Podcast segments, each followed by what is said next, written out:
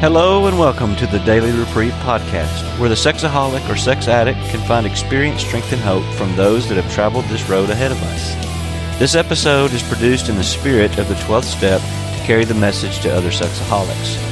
Every effort has been made to remove full names of the speakers in these recordings.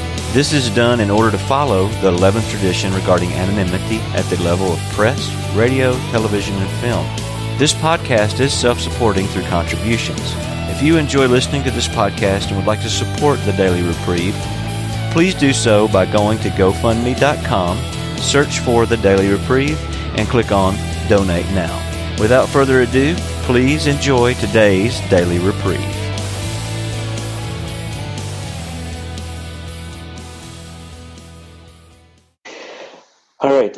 I'd like to start with. Uh, I know we did the Serenity Prayer. I was that was part of my plan was to start with that. Uh, first of all, uh, let me just say, I'm, my name is Amjed, and I am a sexaholic of the hopeless variety, and I have been miraculously sober since February 16th of 2015, and I'm I consider it a great honor, and I'm very blessed to be here. And uh, like Shim said, I'm hoping that I get more out of this than anybody else. So uh, we'll see how this goes uh, I just ask that before I start, my, my prayer is one, I, I, I, pray for courage and for humility. And I pray that I, uh, I can, my, that God could turn my brain off for a minute so that maybe you get a little bit of my spirit. And finally, that what you hear here, I really hope that it is not from me, but rather through me. Uh, because I, I believe that the solution doesn't come from me. It comes from my higher power and I hope that he communicates with you today, uh, whatever it is that he would like to communicate.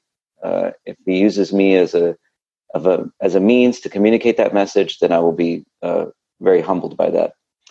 So my topic, I'm going to jump right into it, and I have a lot of notes, and I, I've really tried to figure out how to do this without being overwhelming because I feel like there's a lot of there's a lot of I have a lot of information and I've tried to break it down in a way that hopefully uh, everyone can follow. But if you uh, if you're interested, please feel free to reach out to me, and we and I can go through any one of these these little topics uh, in greater detail. Uh, my goal today is to kind of cover. Um, I have my experience has been that I have found that this program is extremely simple. And I hear that all the time. One of the things that I hear is people say, and I and I believe it's in the reading somewhere, and I'm sure somebody could probably pull the page number out, uh, that you know this is a simple program, but it's not easy, or it's a simple program, but it's difficult. And my experience has been that the only reason it's difficult is because I make it difficult. And overall, it's very simple.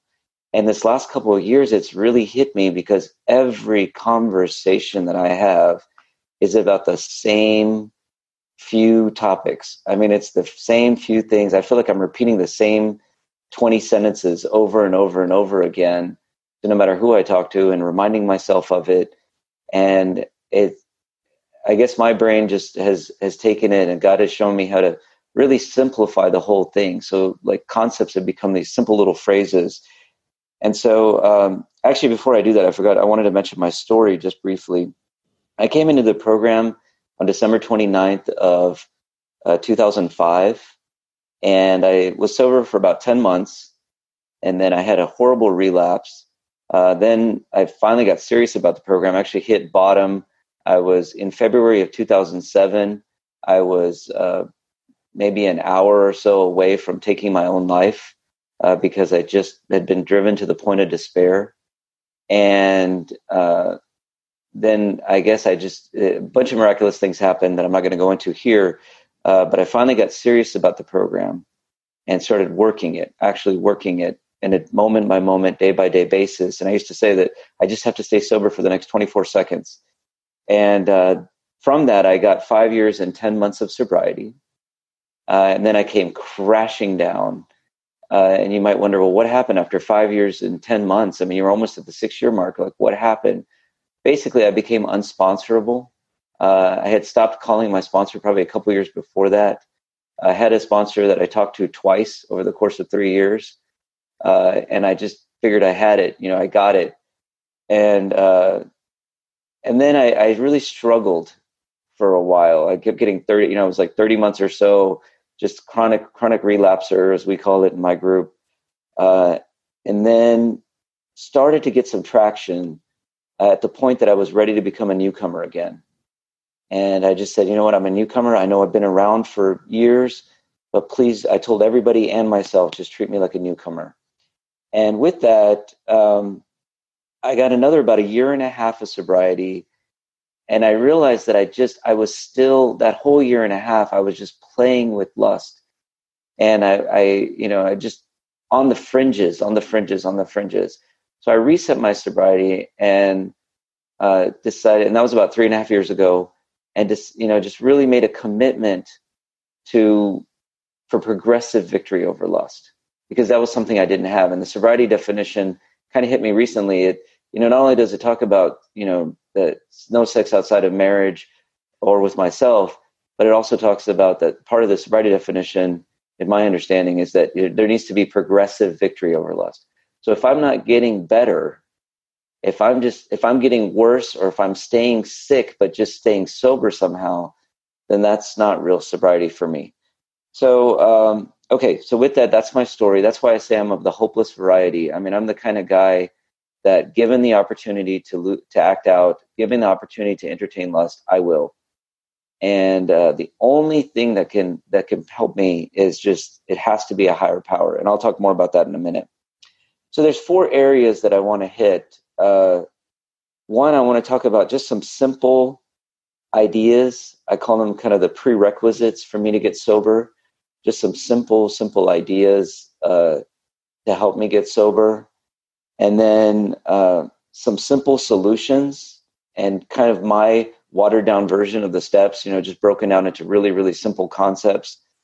And then uh, what, is a, what does a simple surrender look like for me? Like when I'm in that moment, and I'm being overwhelmed by euphoric recall, or I like to call it euphor- tormented recall. There's nothing euphoric about it for me. It's just torment. Uh, if I'm in tormented recall, or I'm just being hit by a wave of lust, how do I get out of that? In that moment, what does that surrender look like for me? Uh, and then finally, just some some simple prayers that I use uh, throughout the day and and uh, in every moment of life as as life starts to get a little bit challenging. So I'm going to start with the the simple ideas, the prerequisites. Uh, the first one is that you know, as as it talks about and how it works, that I need to have rigorous honesty. I have to be willing to be rigorously honest. I have to be rigorously honest with everyone that I deal with, with my family, with friends, coworkers, bosses. I mean, I have to be rigorously honest. Uh, now, that doesn't mean I have to tell everybody about my sex addiction, but outside of that, I need to be honest about where I am. And most importantly, I have to be rigorously honest with myself. That's the only way that I can I can possibly hope to get to recover is I have to be rigorous. I have to stop believing the crap that I'm selling myself.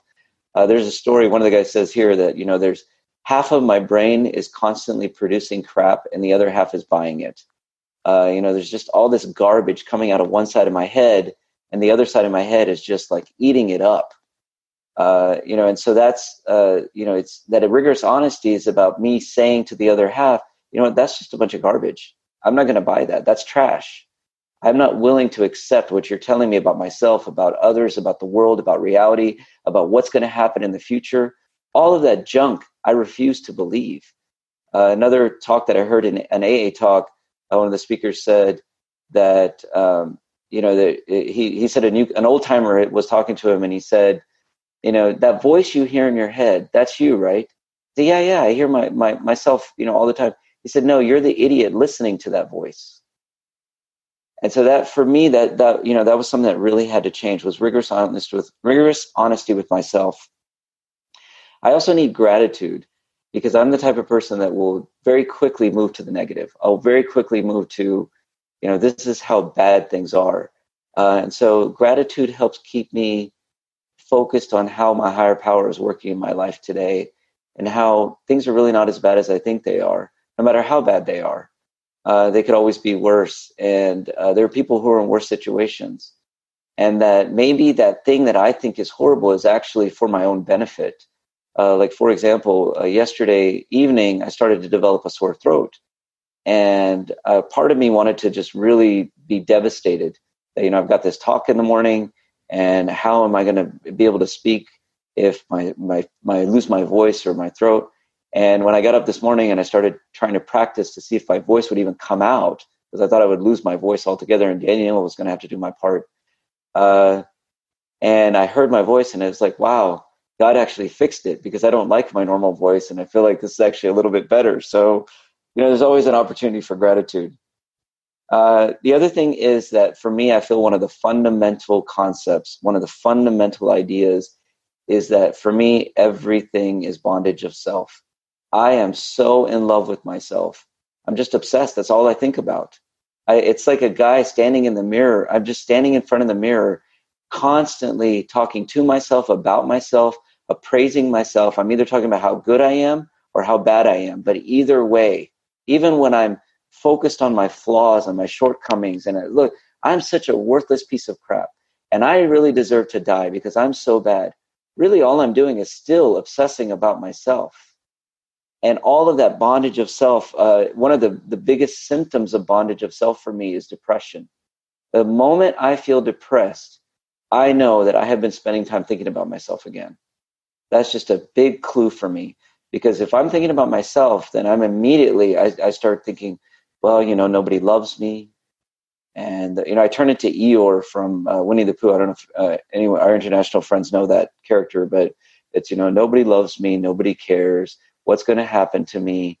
Uh, you know will will i get a promotion? Will my will my boss like me? Will my wife like me? Will my friends like will, will you know it's just all this stuff. And i'm such a great guy and i can't believe that they how dare they speak to me like that how dare they look at me like that who do those people think they are and all of that self obsession just obsessed with myself uh, and that leads to depression very quickly for me either anger or depression uh, those are the two big symptoms for me of bondage of self. And then finally, in this idea of prerequisites, uh, you know, the, the doctor's opinion talks about it. I need a complete psychic change. I need an attitude adjustment. Everything inside of me, in terms of how my attitude is aligned, has to be completely realigned. Everything has to be readjusted. I need new habits, new ways of thinking, new ways of behaving. Everything has to be adjusted. So, how in the world do I do that? And that brings me into the simple solutions. So, um, I'm going to go through kind of in the framework of the steps, uh, sort of organize it around the steps. So, the first part of my attitude adjustment is uh, kind of spelled out for me in step one. And that is that I have to accept that I'm hopeless. It's not that I'm just sick, you know, because there, if I was sick, like right now, I've got a sore throat, then, you know, chances are, God willing, in about two or three days or maybe a few hours, my sore throat's going to go away and I'm going to be fine. I'm going to be absolutely fine. And uh, so that's me being sick. You know, I'm sick, but there's an end to that sickness. But if I'm hopeless, if I'm of the hopeless variety, I have a disease that is hopeless. That means there's no cure. There is no cure for my disease. I will never be rid of this disease. You know, it's like I will always have it. And people talk about diabetes. You know, will, you know, people who have diabetes will always have diabetes. Uh, people who have a, an amputation and they're missing a part of their body, uh, like a leg or an arm, they never, they'll never grow that back. And that's why the big book talks about, you know, it's, uh, I'm like a man who has, who's lost his legs. I'll never grow them back. I'll never grow that back. I'm hopeless. I will never have those legs again. But that doesn't mean that I'm helpless. And so I'll get into that in a second. It, but but when this hopeless piece is, you know, I have to accept that that I can't. There's things that I choose not to do. And the reason I use the word choose, my sponsor is really big about that because I used to say, well, I can't go into a bookstore because that's just deadly for me. I can't watch certain movies because that's really deadly for me. I can't, there's so many things I can't, can't, can't, can't, can't or you know don't do this don't do this there's a pro this is not a program of don'ts and for me i had to get out of that can't mentality and get into I choose not to do those things because at the end of the day, that those things are not healthy for me. I'm of the hopeless variety. You know, for a person like me, I, I choose not to do certain, I choose not to watch certain movies. You know, there are movies coming out, all my friends watch it, and there's shows that all my friends watch, and they talk about how wonderful these shows are. And I say, you know, it's like I have to say to myself, I choose not to watch that show. And I'm grateful that I can, I have that choice. I'm grateful for that choice because I can live happy, joyous, and free today because I don't need that show for my life to be enriched. I don't need to go to a certain, you know, to bookstores by myself for my life to be enriched. I don't need to be on Facebook by myself or social media for my life to be enriched. Those are just places that are unhealthy for me. So I'm hopeless. And because I'm hopeless, I'm the hopeless variety. I have a hopeless disease that will never be cured, but I'm not helpless.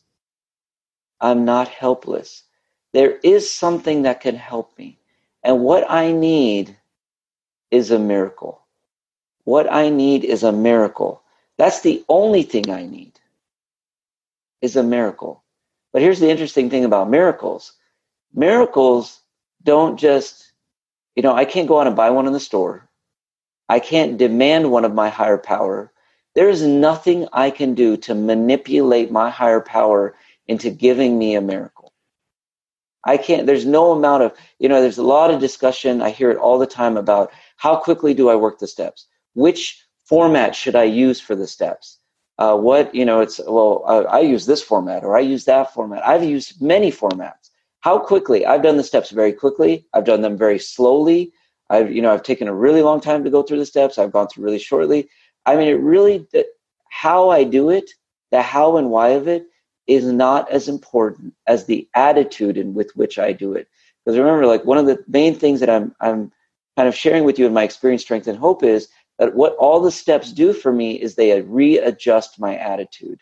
They realign my attitude so I have a different a look on the world.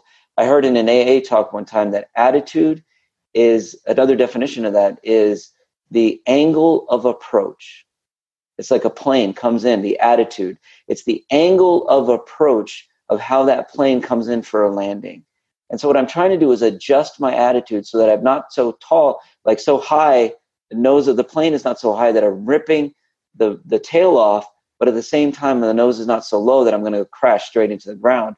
I need a complete attitude adjustment so that everything is right sized.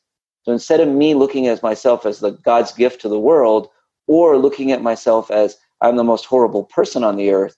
I'm looking at myself in a way that's that's humble and balanced. And how do I get there? So what I need for that is a miracle. And that miracle comes when my higher power is ready for me to give it. The only thing I can do is try to prepare myself to receive the miracle. And that's what this attitude adjustment is. That's what the steps do for me is they they prepare me. They they tune my radio to receive that signal. No so that's uh you know it's interesting because that, that's one of those my favorite one of my favorite sayings is is it odd or is it odd or is it god? And i'm sitting here talking about signal and then the signal dies right? So what it's, a perfect... it's a 24 hour limit. So the 24 hour we hit the 24 hour because we started oh. it. No but it's it's just amazing that god illustrated my point about the signal right so i just i just found that so so interesting Okay, yeah, hopefully, carry on. So yeah, hopefully we're streaming again. So I'll pick up from where I left off. Uh, okay, uh, so let me. So I was talking about signal, and what I was saying, I was talking about here was the, uh, it, you know, what I'm trying to receive here is a miracle. That's what I'm asking my higher power for. Is I'm asking for a miracle, and I can't demand the miracle. I can't trick him into giving me the miracle. I can't go out and get the miracle the only thing I can do is prepare myself to receive that signal. So, in the example which God so beautifully illustrated for me just now, you know, you guys who are on the, the live streaming, we're sitting and listening and waiting for me to be back online, but there's nothing you could do to get me back online. All you had to do for this channel to come back on was sit and wait and stay connected to the streaming channel. So that when I when I did when we did come back online and I started speaking again, you were there and you were ready to hear it, right? That's the exact same thing with the miracle and my higher power is I have to be sitting there waiting and ready for the miracle to come so I don't miss it. Because if I'm off doing something else and chasing my own desires and my own self interest and my self centeredness, then I'm going to miss the miracle. I'm going to miss it when my higher power is, is trying to send it to me. And I believe that my higher power is constantly sending me the miracle. I just was never there to get it. And I had everything um, sort of preventing me to do it. And so that brings me to my next point, which is the only thing standing between me and the miracle is me. That's the only thing standing between me and the miracle is me and my ego. I'm the one blocking. You know, I have uh, uh, I talk to some guys and there's you know they'll say I just don't understand why God can't keep me sober, and I have to tell them it's it's you. And sometimes I don't even know how, but I know it's you because it's me. I know when I'm struggling, when I'm miserable, when I'm unhappy, when I'm not sober, it's me. There's something I'm doing that's blocking me from the miracle that my higher power is trying to send me. That's why I'm struggling, is because I am blocking that that gift from coming. Uh, and so that you know, I kind of reinforced the point I was making earlier that it's this is only as hard as I make it. It's only as hard as I make it. At the end of the day, the only thing that makes this all difficult for me is me. I make it difficult. I complicate things. I overanalyze. I, you know, I, there's all these things that I do that just get in the way, and uh, you know, so that, uh, you know, sort of brings me to another point here, which is that what I'm what I'm looking for in the miracle is I'm looking for a spiritual experience. I want a spiritual awakening, a spiritual experience. I want a spiritual shift. I want my spirit to shift. That's what I need to survive is a spiritual shift. Now notice I didn't say intellectual shift. And when I first came into the program, I treated the program exactly like I treated my religion, like an intellectual experience. I came in and I wanted to learn everything there was to know about the disease, about the program, and it was all about my how I could use my mind to get sober. Just like I tried to use my mind to understand God and fit God into a little box. You know, I had my higher power trapped in a little box, and I was sitting and analyzing my higher power using the, you know, my the my limited brain. And so what uh, what this program has taught me is that what I'm looking for is a spiritual experience. And that means that in order for that to happen, God has to turn my brain off. So one of the ways that I get myself out of the way is I use the, use the set aside prayer, which is God help me set aside everything I think I know for an open mind and a new experience. And so for me, my version of that is God, please turn my brain off. Turn it off. Just even for a minute so that I can experience you in my soul, in my spirit. So when I, whenever I, especially when I do step work, I'll spend a good anywhere from five minutes to 30 minutes just repeating that over and over and over again before I ever pick up a pen or before I ever do any kind of step work because I want my brain out of the way. And I'm praying that God moves my brain out of the way so that He can reach my heart and my soul and actually make a change in my spirit. Uh, and so that's what I'm asking for. So it's only as hard as I make it. I'm the one who complicates things. There's no one else complicating it. So that brings me to step two and three, which step two is very simple for me. It's let go. And step three is let God. So when I say let go and let God, what I'm doing is I am releasing my control on things. I am releasing, I'm saying, you know what, there is there is no human power, including my own, including my attack on the steps. There is no human power that can relieve my sexaholism.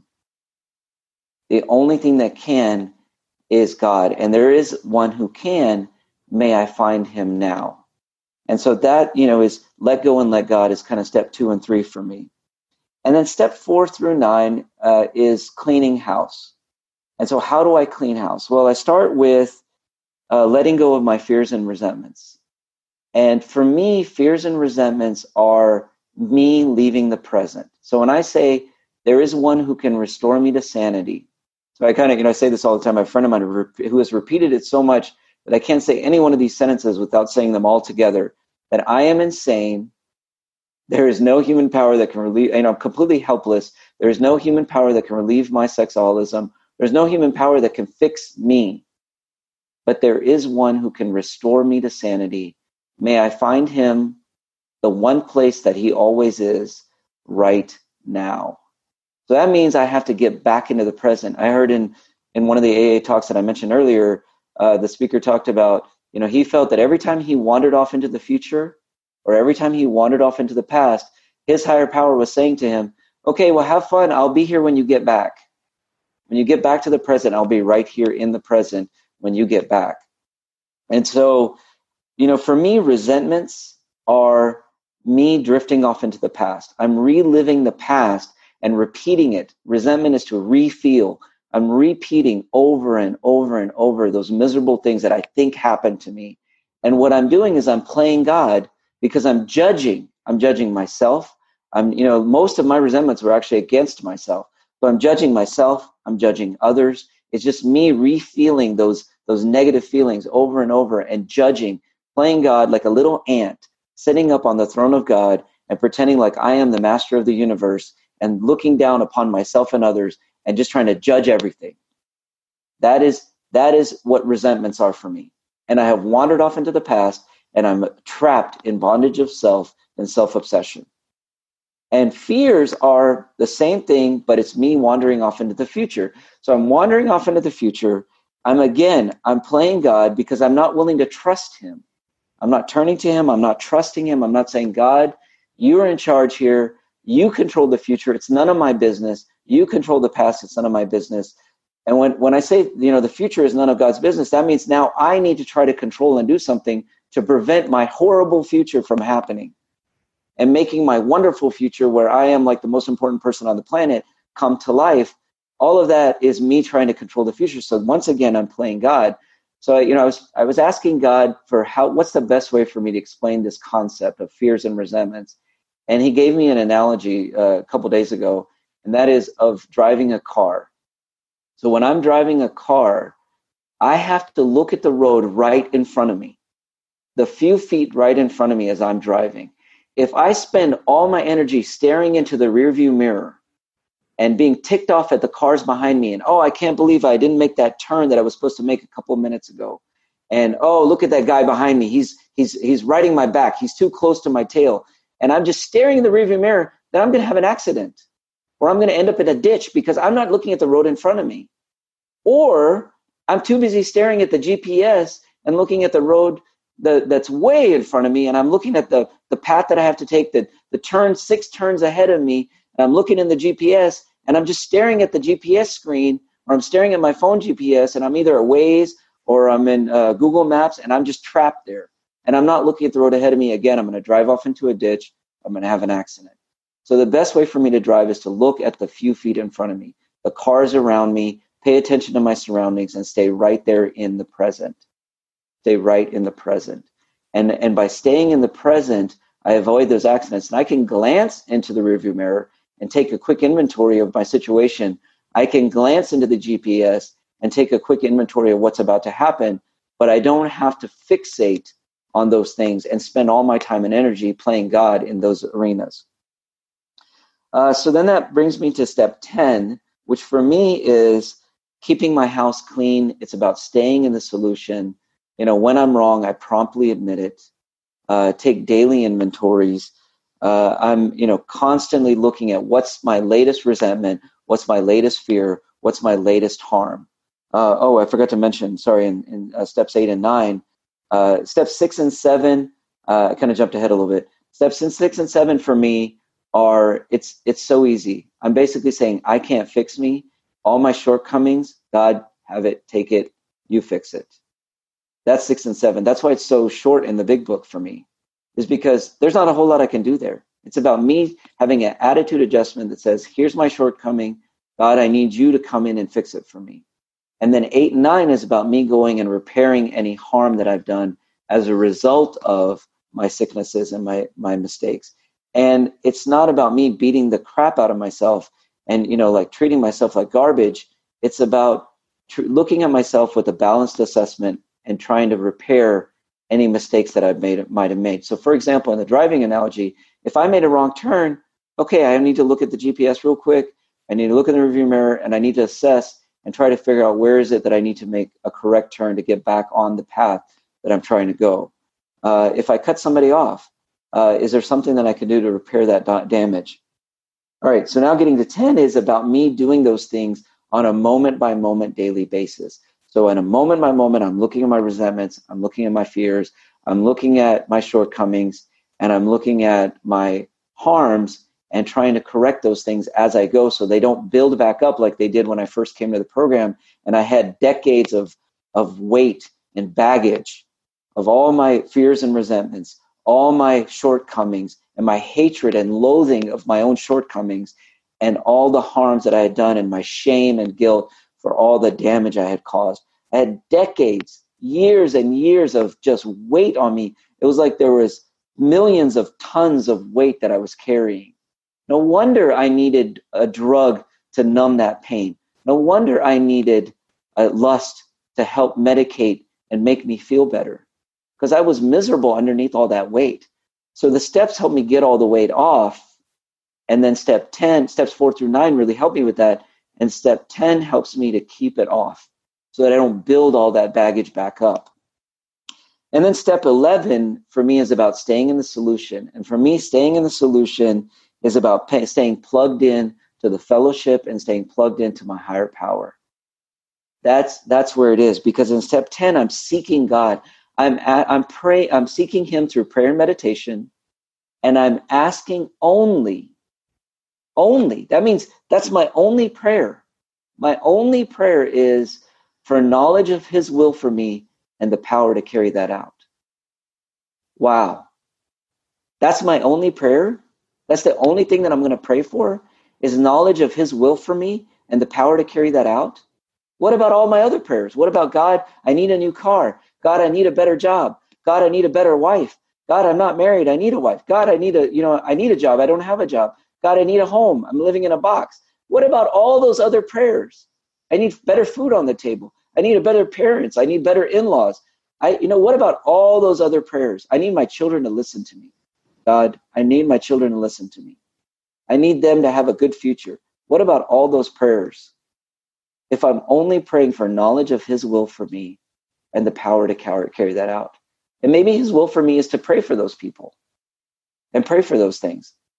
But it just complete attitude adjustment, complete spiritual shift for me when I started only praying for knowledge of His will and the power to carry that out. Uh, so for me, that prayer has turned into God, what are my instructions? And I'll talk a little bit more about that in, in a moment.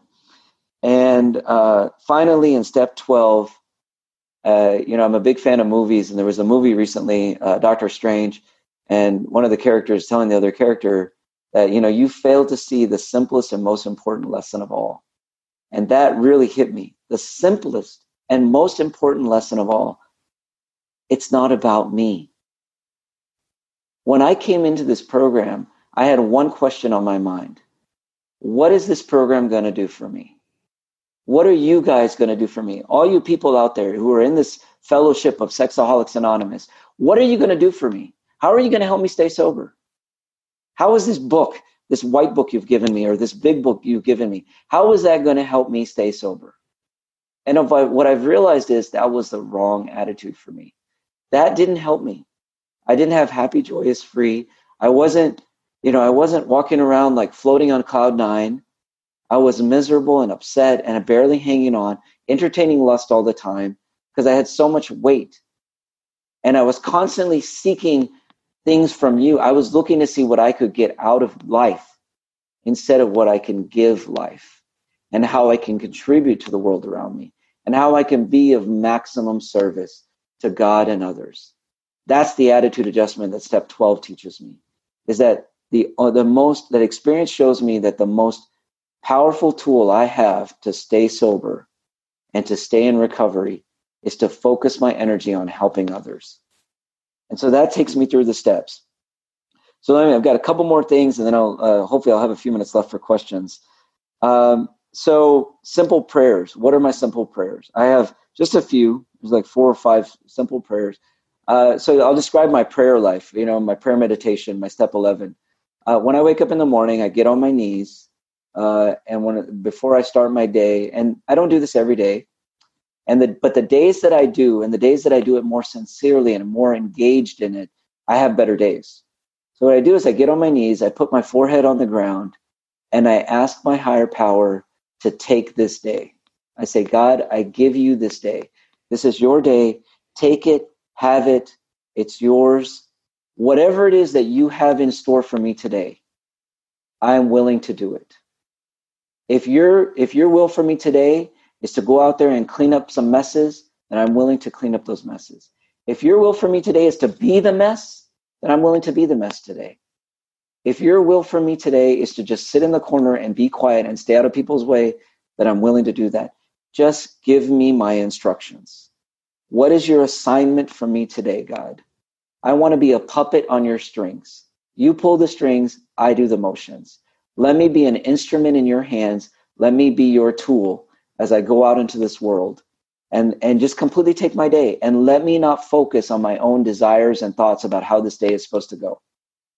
And that's how my day starts with that simple, simple, simple prayer of, you know, God, take it over.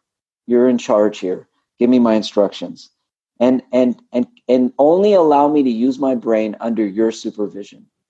So that's a big thing for me. My brain just wants to do all kinds of stuff. And I say, God, help me stay connected to you and help me stay connected to my fellows so they can guide me and show me and you can communicate to me through them so that I can be protected from my own brain, which is where my disease mostly lives. I have a mental and physical allergy to lust. And so my brain is dysfunctional. I hallucinate. I hear and see things that don't actually happen. I can't trust my own brain. So, God, don't allow me to use it without your supervision. You know, I use my brain very sparingly and only when He wants me to use it. Because there are a lot of times I feel like God tells me straight up, don't use your brain right now. This is not an opportunity for you to use your brain. Turn it off. Let somebody else use their brain. Um, and then another big one for me is thank God I'm not God. I use that one a lot. Whenever I fear fears and and resentment start to creep up, you know, I'm driving with the foot, my eyes in the rearview mirror or in the GPS, and I'm so fixated on the back, what happened behind me, and what's about to going to happen to me in the future. Uh, then I just say, you know what? Thank God I'm not God. I'm not in charge of this world. I don't have to worry about all these people and all these things, these horrible things that are happening in the world. I don't have to worry about the political leaders, and I don't have to worry about the state of the world and all the evil that's happening. I don't have to worry about uh, even my own employees that I'm responsible for. You know, the, the, my bosses call me in and say, "What are you doing for your department? You're supposed to do X, Y, Z." I don't have to worry about all those things. All I do is ask for my assignment and do my assignment. I'm only praying for His knowledge, knowledge of His will for me, and the power to carry that out. Thank God I'm not you, God. Thank God I'm not God. I don't have to be in charge of the world. So finally, I want to end, spend a couple of minutes and just talk about what do I do in that moment of lust, which happens to me all the time. Because you would think, oh, you know, he's been in the program so long, he's got, you know, three and a half years of sobriety. You know, I actually called uh, uh, Harvey A uh, from Nashville, and uh, you know, sorry, I, I just uh, used his name, but uh, called a, an old timer in the program, and I and I asked him, you know, you've been sober so long now, so many years, so many years. Uh, lust must not even be in the picture now. And he laughed so hard. And he said that, you know, it's, he told me some stories about some of the crazy ideas that enter his brain on a day to day basis. And I, it gave me some relief. So it's like, okay, good. I, I, you know, I'm still sick. I'm still have no legs. You know, yesterday, for example, yesterday I was driving. My biggest issue in my uh, uh, acting out is I'm obsessed with uh, celebrities. And so I'm, you know, I'm driving and all of a sudden I had this uh, idea of a celebrity seducing me. And my idea, my thought was that went through my head was, what if a, this celebrity actually tried to seduce me? Would I be able to stay sober? And my brain wanted so badly to go down that fantasy and follow it all the way to the end, which I know where that leads. That leads to me indulging lust and acting out and going on an easily going on a three week binge. That's where that leads me. and so I, in that moment, my prayer is, and this is what surrender looks like for me. I immediately, when I feel lust hit or anxiety or anything that might trigger lust, my first thing that happens to me, and I've, it's become autopilot for me now, is I start taking deep, deep breaths.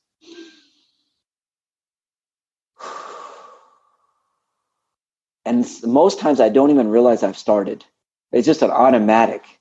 I just start taking these really deep breaths. And I let every muscle in my body relax. And I stop doing whatever it is that I'm doing. Whatever it is I was doing at the moment, I just kind of stop if I can. The only thing I don't stop is driving. If I have to, I'll pull over, but I may not just stop in the middle of the road. But other than that, if I'm doing something, I'll stop. Uh, I'll stop doing that thing so that I can just